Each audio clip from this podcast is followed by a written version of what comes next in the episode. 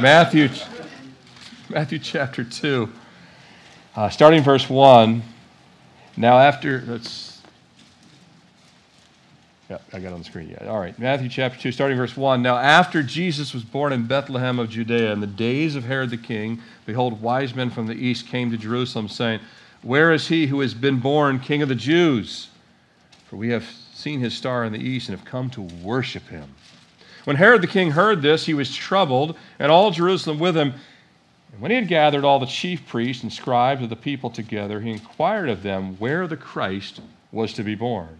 So they said to him, In Bethlehem of Judea, for it is written by the prophet, But in you, Bethlehem, in the land of Judea, are not the least among the rulers of Judah.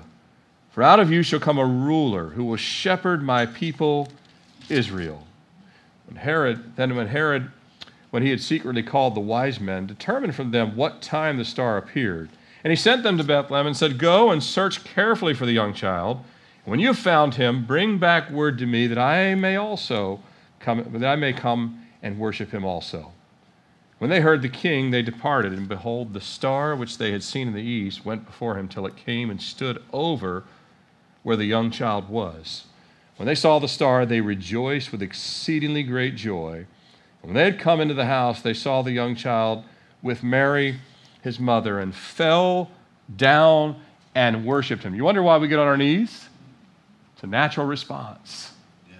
to the presence of God. And when they had opened their treasures, they presented gifts to him gold, frankincense, and myrrh. Then, being divinely warned in a dream that they should not return to Herod, they departed for their own country another way. Let's pray again. Father, we just ask for the ministry of the Holy Spirit in this place. Speak to each heart, open each eye, uh, soften every heart, Lord. Remove me once again from the equation that myself and all of my brothers and sisters and those watching online and those that don't know you as Lord and Savior would hear from you, Jesus. Lord, we need, like never before, to hear from you. And Lord, this happened so long ago, but Lord, the outworking of it is taking place in our lives even today. This that began uh, with the miracle of God's grace, Emmanuel coming to this earth, Lord, we pray that we would leave this place more in awe of you and worshipers as you've called us to be. It's in Jesus' name we pray. Amen. You may be seated. Thank you for standing and the promise of nearly 4,000 years has arrived. What we're reading here 4,000 years, it's finally arrived. The birth of the Messiah, spoken by the prophets, written in the scriptures, the very presence of God. We all know the word we just sang about it, Emmanuel, has come in the fragile skin and flesh of mankind. You, you know how fragile our skin is. Uh, just take, take COVID aside for just a second. Uh, remember when there was normal sicknesses, you know, the, um, the, your average run-of-the-mill sicknesses that uh, would like lay you out and you would be like, I'm never eating again.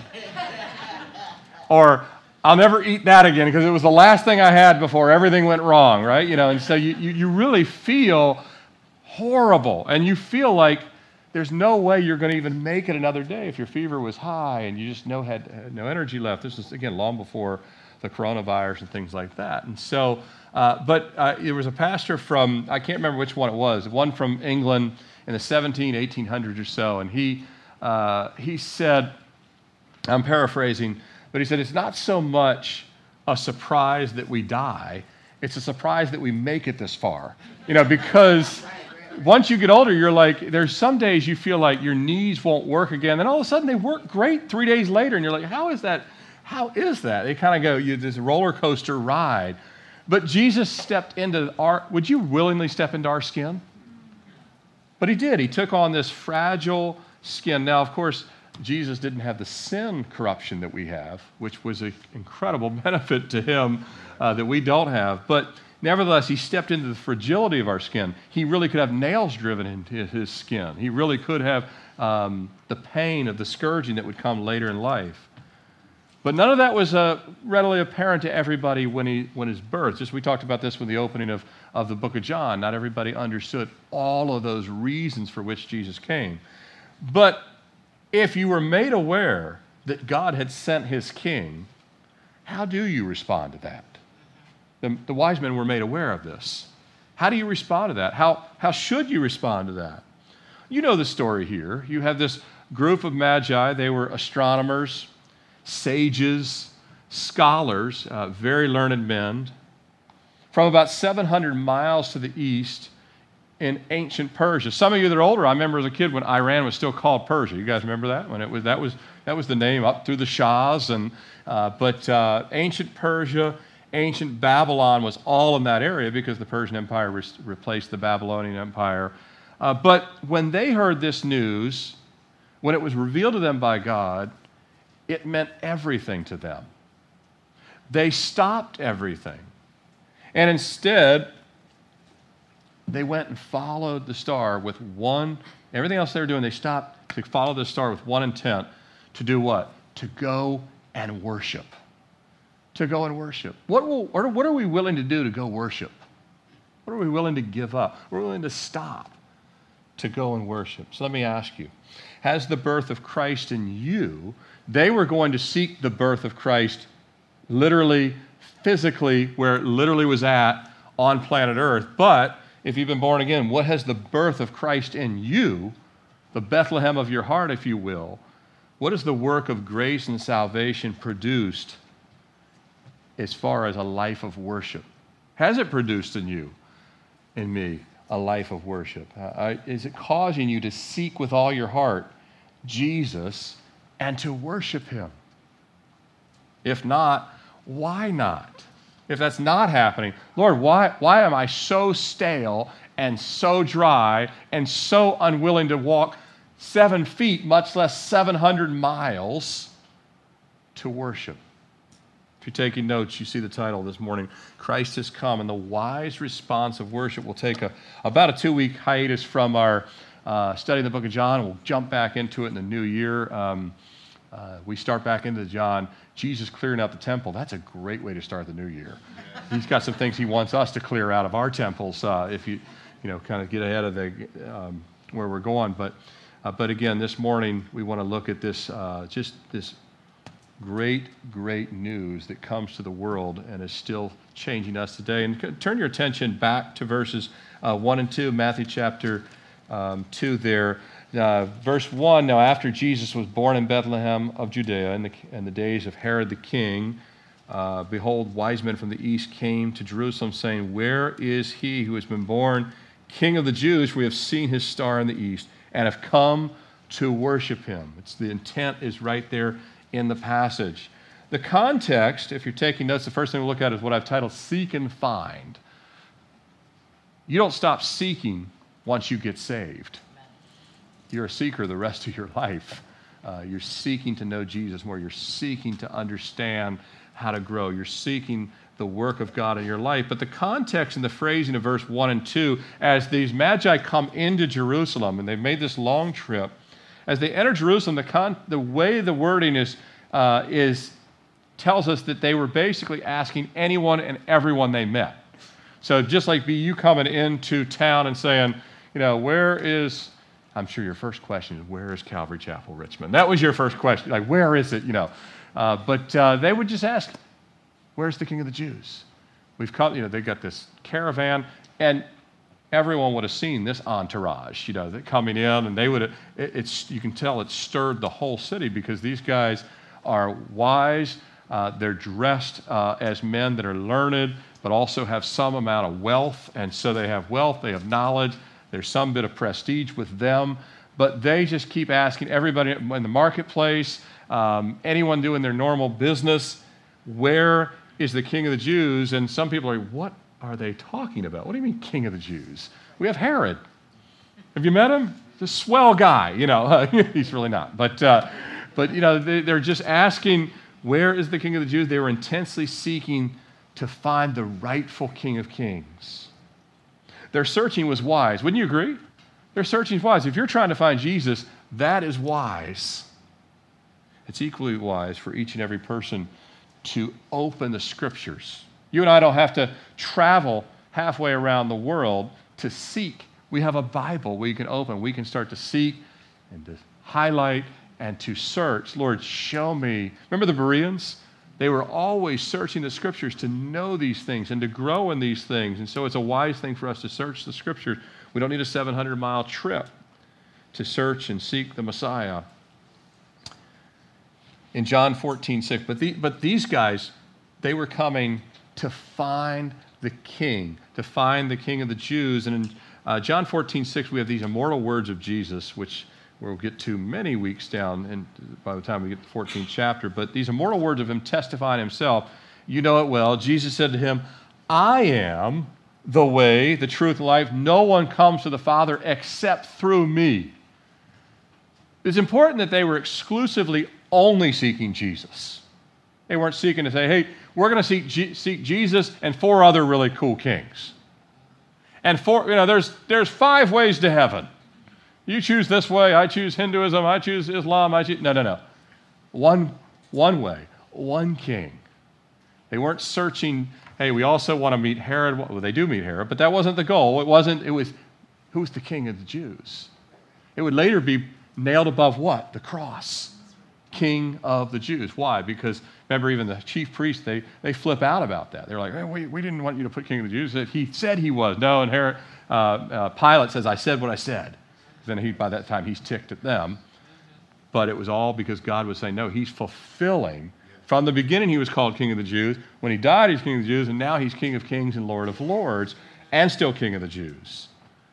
But anyone seeking Christ, really, truly, sincerely seeking Christ, to know who he is and to believe in him is always seeking truth.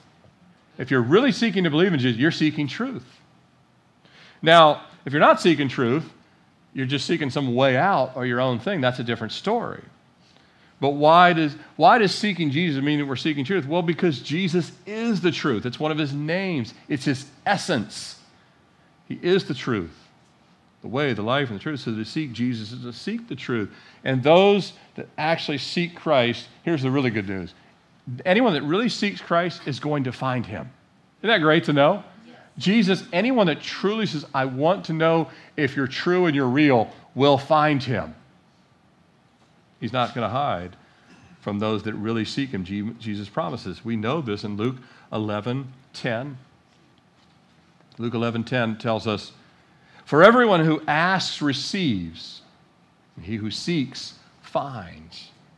And to him who knocks, it will be open. Isn't that great to know that God says, if you're, I know that this passage is even more to the praying, believing believer, but it's also to the non believer. If you seek Christ, you will find him. You might not like what he tells you, like the rich young ruler, when you find him, but he'll be truthful. He'll say, You need to repent. You need to turn from your sins. Jesus is not hiding from those that seek to find him and to know him. And ultimately, to worship him. We come into saving faith to become worshipers. We'll look at that at the very end. But it's interesting, these wise men, long, long before Jesus would ever teach and preach, that's going to be about 30 years later. So he's an infant here, uh, or, or somewhere between zero and two. But long before he would teach and preach, some 30 or 28 to 38, 28 to 30 years later, um, they find Jesus, but Herod never finds him. Isn't that interesting? They find Jesus. Herod, who also wants to find him for not the best reasons, right? Never finds him. In fact, Herod would die before ever finding Jesus. Jesus will be taken down to Egypt by the, his parents. Same chapter you can read on if you don't if you've forgotten the rest of the story. Herod tries to kill Jesus. He escapes to Egypt. Uh, the Holy Spirit makes sure an angel sends, and all that takes place. And Herod dies without ever finding Jesus. And we say that about people. Say, did they ever find Jesus before they died? Herod did not. But we'll come back to Herod uh, later. But uh, these, these magi from the east, they serve us as a symbolic memorial in Scripture to the fact that those that truly want to find and worship Jesus will be brought into the presence of God. Why do I say brought? Because they did not create the star that was in the sky. God did that. God did that. They had to respond to it, to that revelation. So let's take a look at our next point this morning submit and follow. They had to respond to that star and that revelation. But when we have a revelation, they had this star in the heaven and they followed it, believing that they would find the one that they were looking for. We really only have two responses when it comes to the revelation or the truth, not just revelation, but the, the true revelation, the, the truth that comes from God, which is primarily in the written word of God. The reason why we have our Bibles open is because if we're going to learn truth and we're going to see revelation, we're going to see it from the word of God. You don't want my tips on life. You want God's authority on life and eternal life and the fact that we need his life. So it's the written word of God, but at times God has revealed things outside of the written word. Prophets receive things, right? The apostles receive things. Not everybody gets an apostle Paul story on the way to Damascus. My conversion was nothing like Paul's, right? I did not have Jesus literally blind me and say, Why are you kicking against the goads? or why are you persecuting me? I didn't get that. But God has done that in times past. And by the way, people that you know, doubt the Bible, um, well, a God that spoke the universe into existence can do whatever he wants. It's his universe. It's his, it's his, uh, however he chooses to reveal things. But ultimately today, with the written canon of Scripture completed, he, he primarily speaks to us through the Word of God. But there has been other times that he's done things that we look back and say, wow, how would I have responded if I saw that? But the only two responses you get to the revelation and truth of God is there's only two rejection or acceptance. That's it. Now, rejection can be a, well, I'm not going to really reject, I'm just going to ignore this, which is what a lot of people do. I'm going to put it off.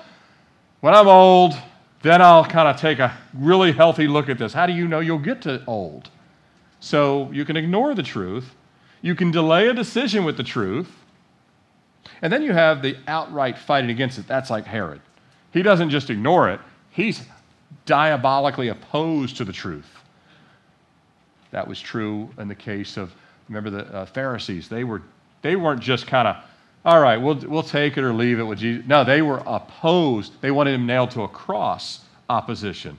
Adolf Hitler, no, he, he didn't just, eh, I don't like the truth. No, he was opposed to truth. Someone, someone's an atheist. No, I completely oppose it. But in the case of the Magi, they obviously receive the revelation of God, and they not just receive it, they respond immediately and decisively, and they head out on this arduous journey, which is very difficult, traveling across the terrain obediently to God's revelation. Now, we would all agree that the Magi uh, receive, of course, a very unique and miraculous sign. Wouldn't you say that following a star all the way uh, from the Near East, you know, Persian area, all the way to Jerusalem is pretty amazing. It's uh, a sign that was in the heavens.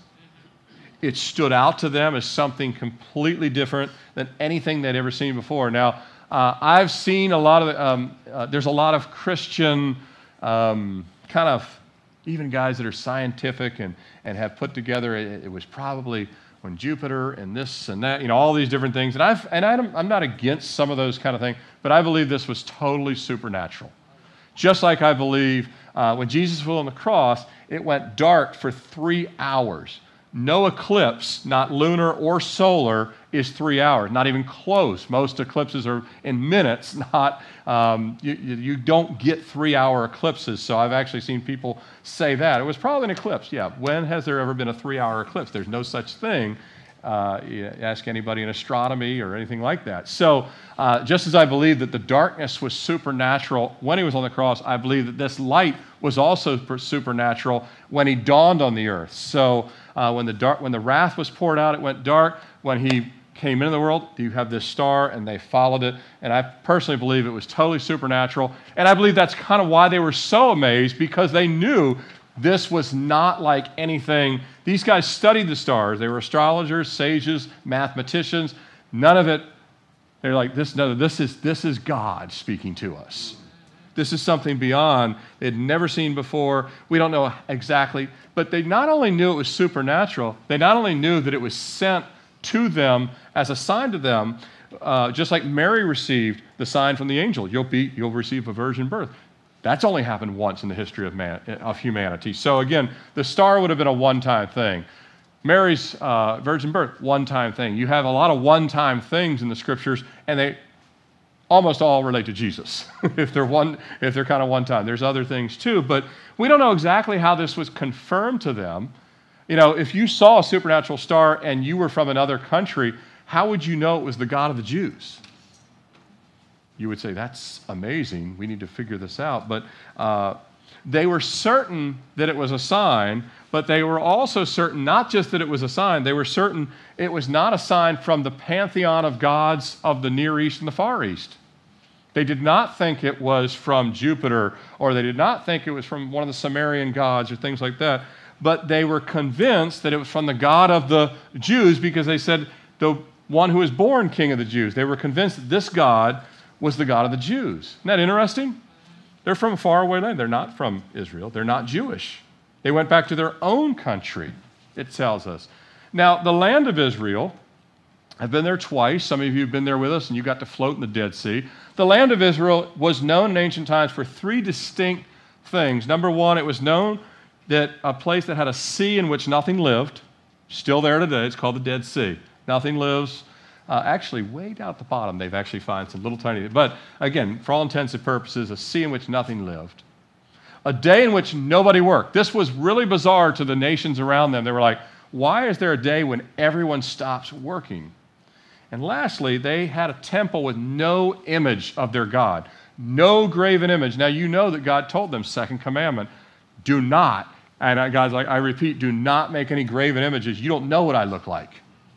Do not try and carve me out of wood and say, This is our God. When they did that with the golden calf, God got very upset, didn't he? No. So the world knew that a sea with nothing lived, a day in which nobody worked, which was given to them what? Under the law. That's when Moses got the Ten Commandments. Oh, by the way, one day you can't work. Everybody couldn't even receive, you couldn't even take up the manna on that day. Remember, you had to take it the day before, and it would be enough for the Sabbath day. So, and then the last one, that temple, you do not make an image of God.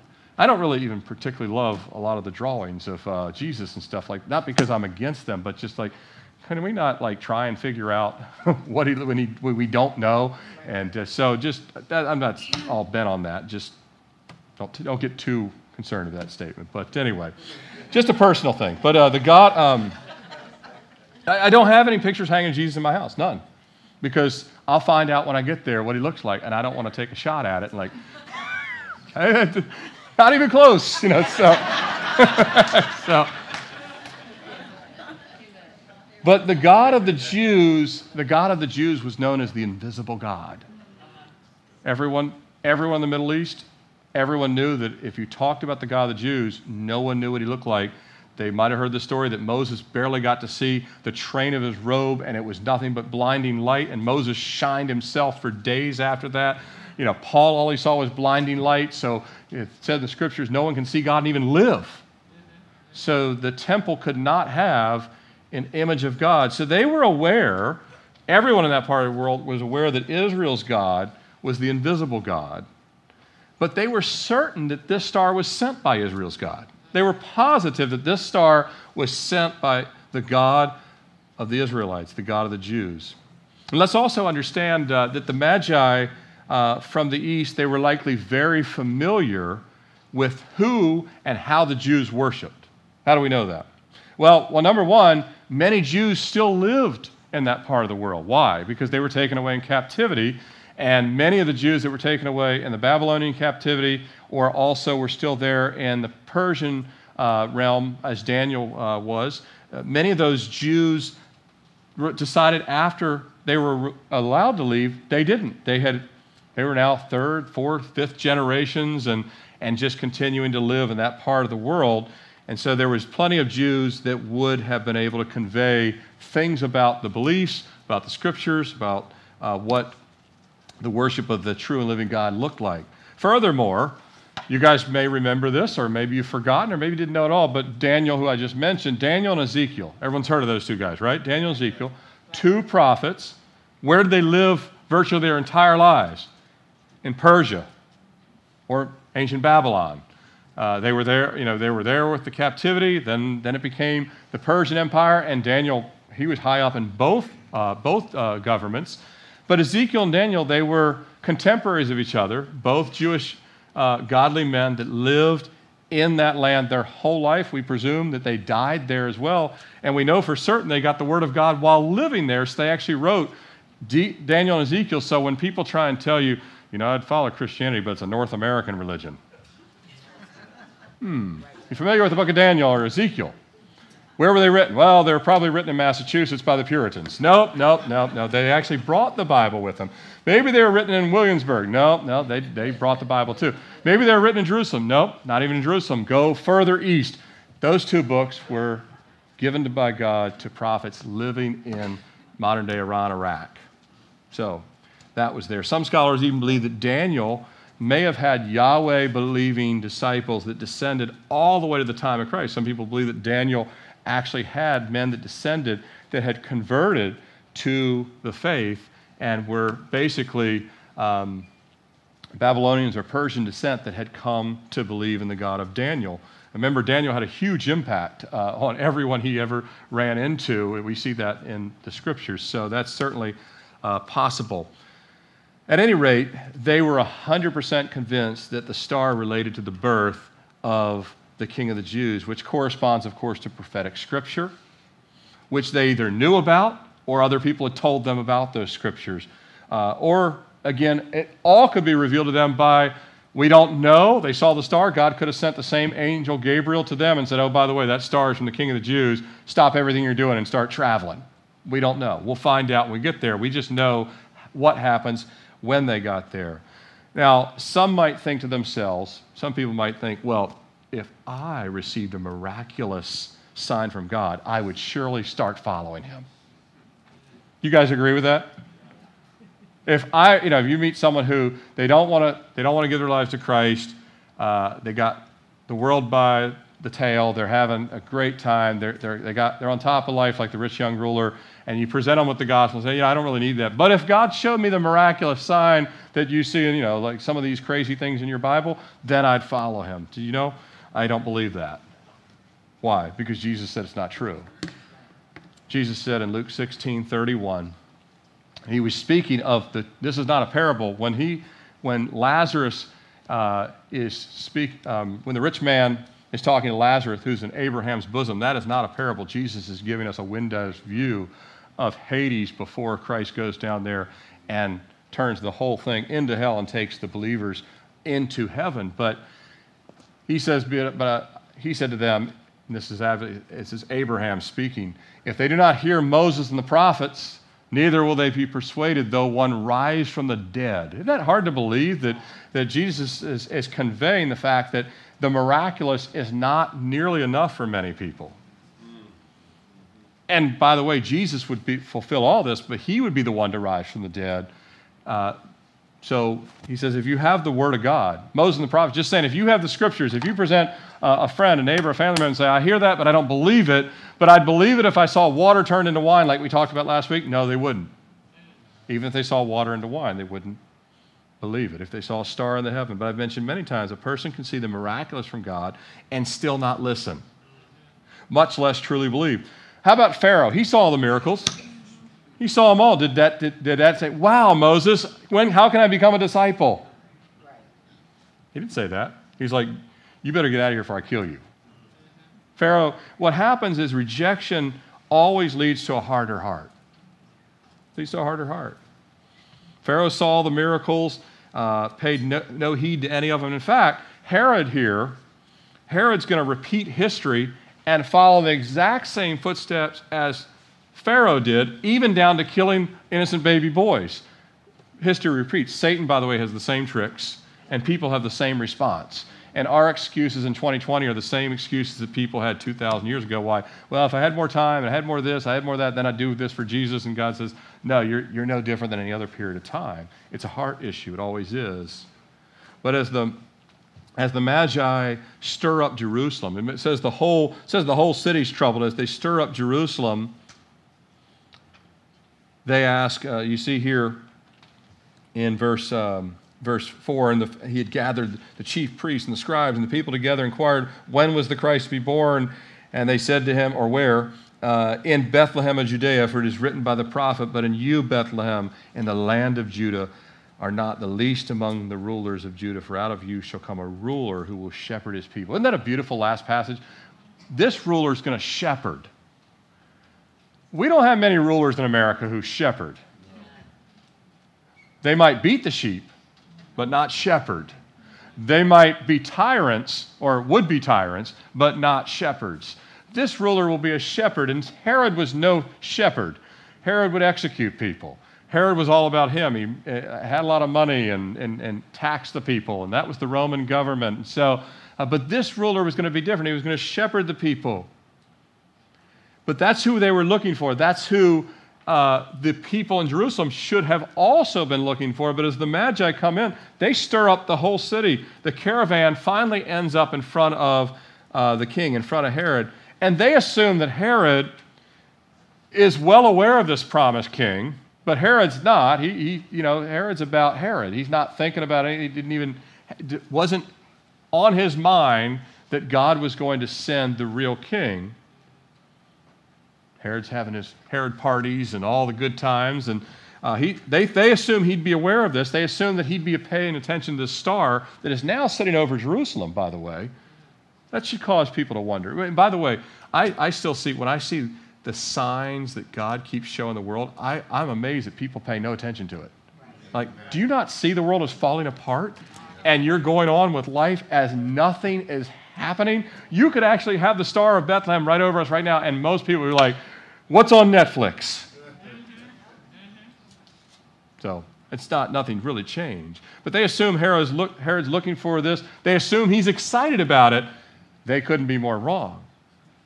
No, Herod's like, um, what are you talking about? What king? I'm the only king here. What are you, what are you talking about? Um, you saw in verse 3, he's troubled, but it says the whole city's troubled by it. Everyone's troubled by it. Not excited about it, troubled by it. By the way, a lot of people, they're not excited when you tell them about what Jesus do in your life. They're troubled by it because it convicts them. They don't want to hear about all, you know, hey, you, someone asked you, when people stopped asking me, I was in the business where they stopped asking me, what did you do over the weekend? Because when I would start to tell them, well, I was at church. We went to do the prison ministry and all this stuff. They're like, oh, uh, I need to go get a coffee. You know, that kind of thing. the whole city's troubled. But they had the scriptures, they had the scholars. They should have been on top of this, right? They had everything. It, because of this, nobody there was looking for the Messiah, just like bank robbers aren't looking for police because they have a different agenda.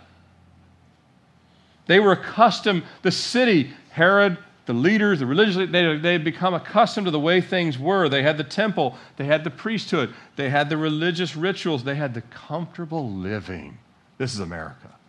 The comfortable living, at least in Jerusalem. Wasn't so comfortable if you lived in Galilee or other parts, but if you lived in Jerusalem, pretty comfortable, provided you were fully supporting Herod and Rome.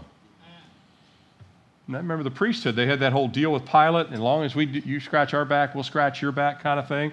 That's why the, the, the, high priest is one of the richest men in Jerusalem.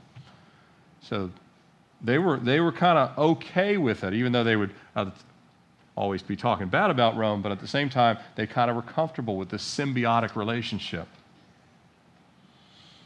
With these wise men, not, well, they come and they stir all this up.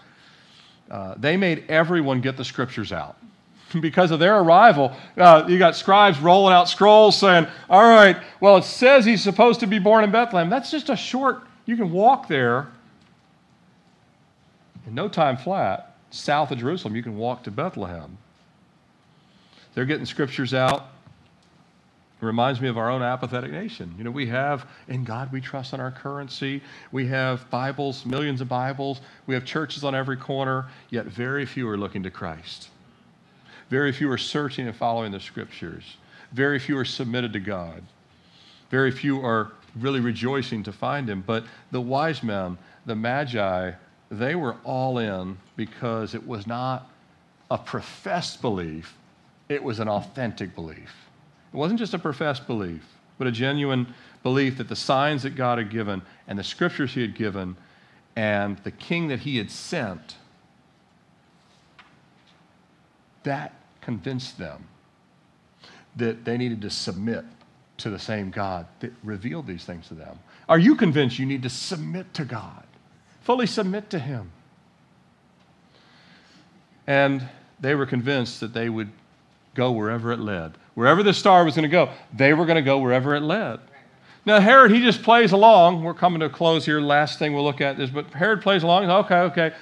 I'll worship him if you find him. You find him, I'll worship him. Herod likes to delegate. Uh, so you worship him, uh, or you find him, I'll worship him. And, and, and by the way, while not the same evil, diabolical motives of Herod, uh, it's not so unlike people in the Christmas season. They're like, um, I'll sing the Christmas carols because they're fun, but they mean nothing to me. Right, right. And that's a lot of people.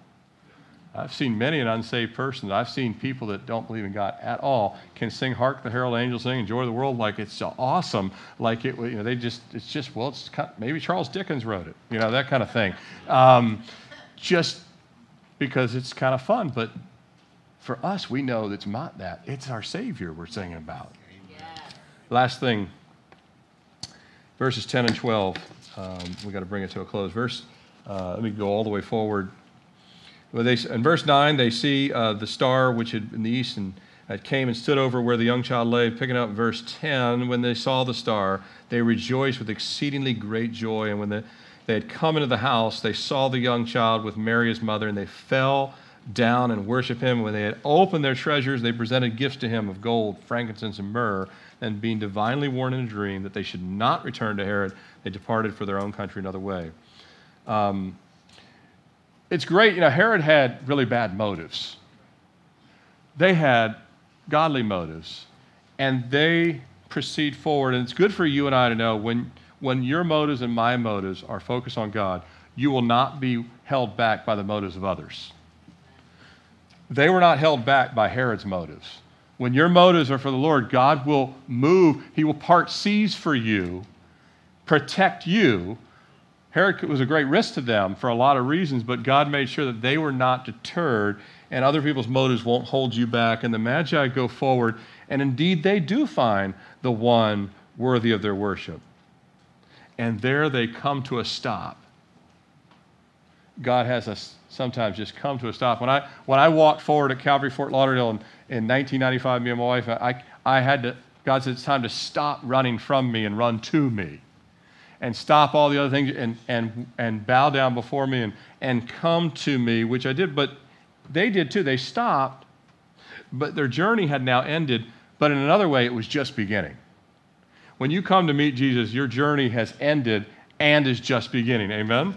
When you get to the place where you are bowing down before the Lord, it's come to an end of the old path, but a whole new path. And you can see they're even sent on a new route after this. And it's a picture of once you've come to know the Lord, He sends you in a new way. You don't go back the way you came before. You don't return to the same places and the same. But um, what they immediately do will be a lifetime pattern for their hearts uh, and their lives. The first reaction, they, re- they rejoice with exceedingly great joy. That's why, uh, no matter how you feel, you should rejoice during this season. You should uh, praise God, and not just this season, but all the seasons. They, they rejoice, and uh, when they see this child, which is way more than just an infant, as Isaiah 9 6, uh, Matthew says they found the young child.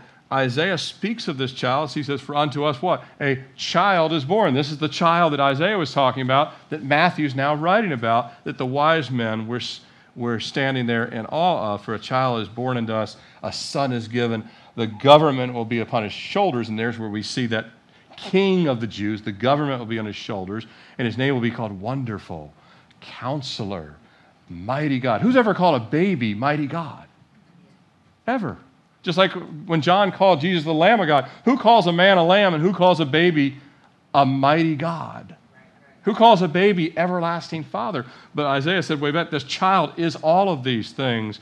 And Prince of Peace, of course, Jesus being that royal one that can pour out peace. Other leaders take peace from the world. Jesus gives peace to the world, total opposite of what they were in front of. And they saw it and they understood it, and their heart. I just think the Holy Spirit showed them things that we'll never know until we get to heaven say, Tell us more about what God was revealing. Each wise man was getting their own revelation, but it was all consistent with the scriptures and their hearts are filled with joy and the, the joy of seeing Christ, it falls them, it causes them to fall on their faces they fall down and worship him uh, before this child who they believe is the king.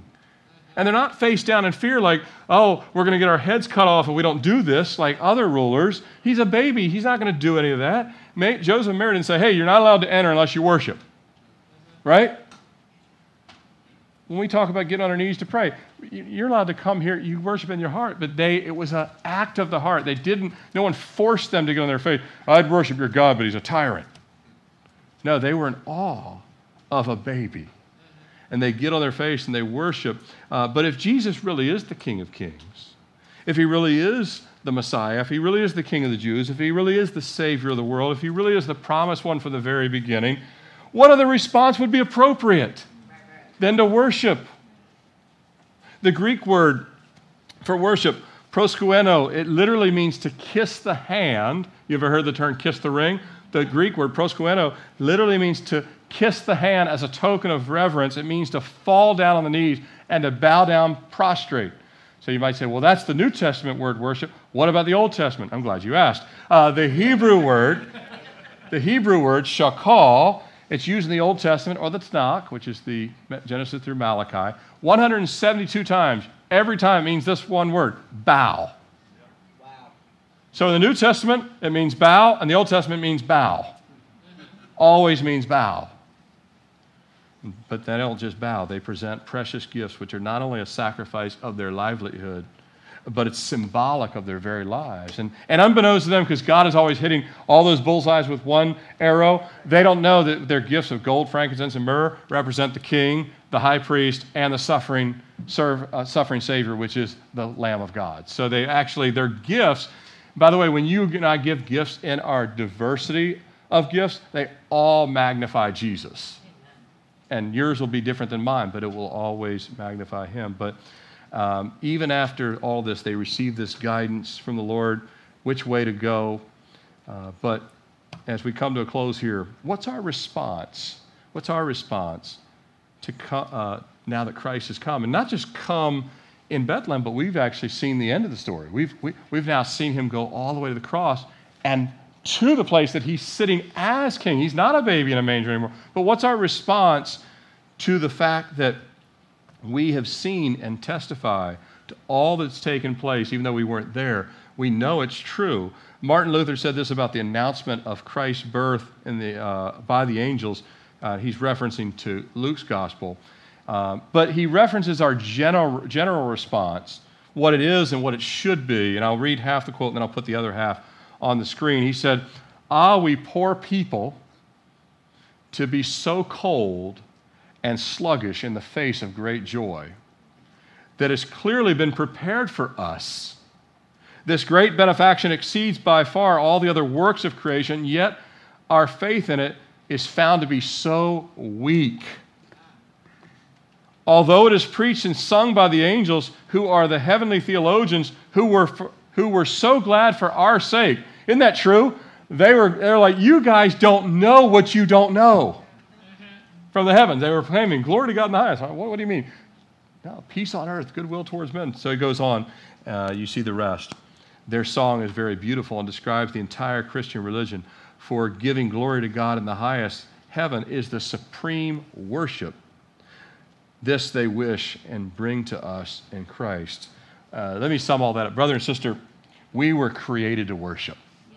That's the essence of all this. We were created to worship, and we were saved from our sins to have restored worship. That worship was cut off in the garden. If Jesus doesn't come, there is no worship.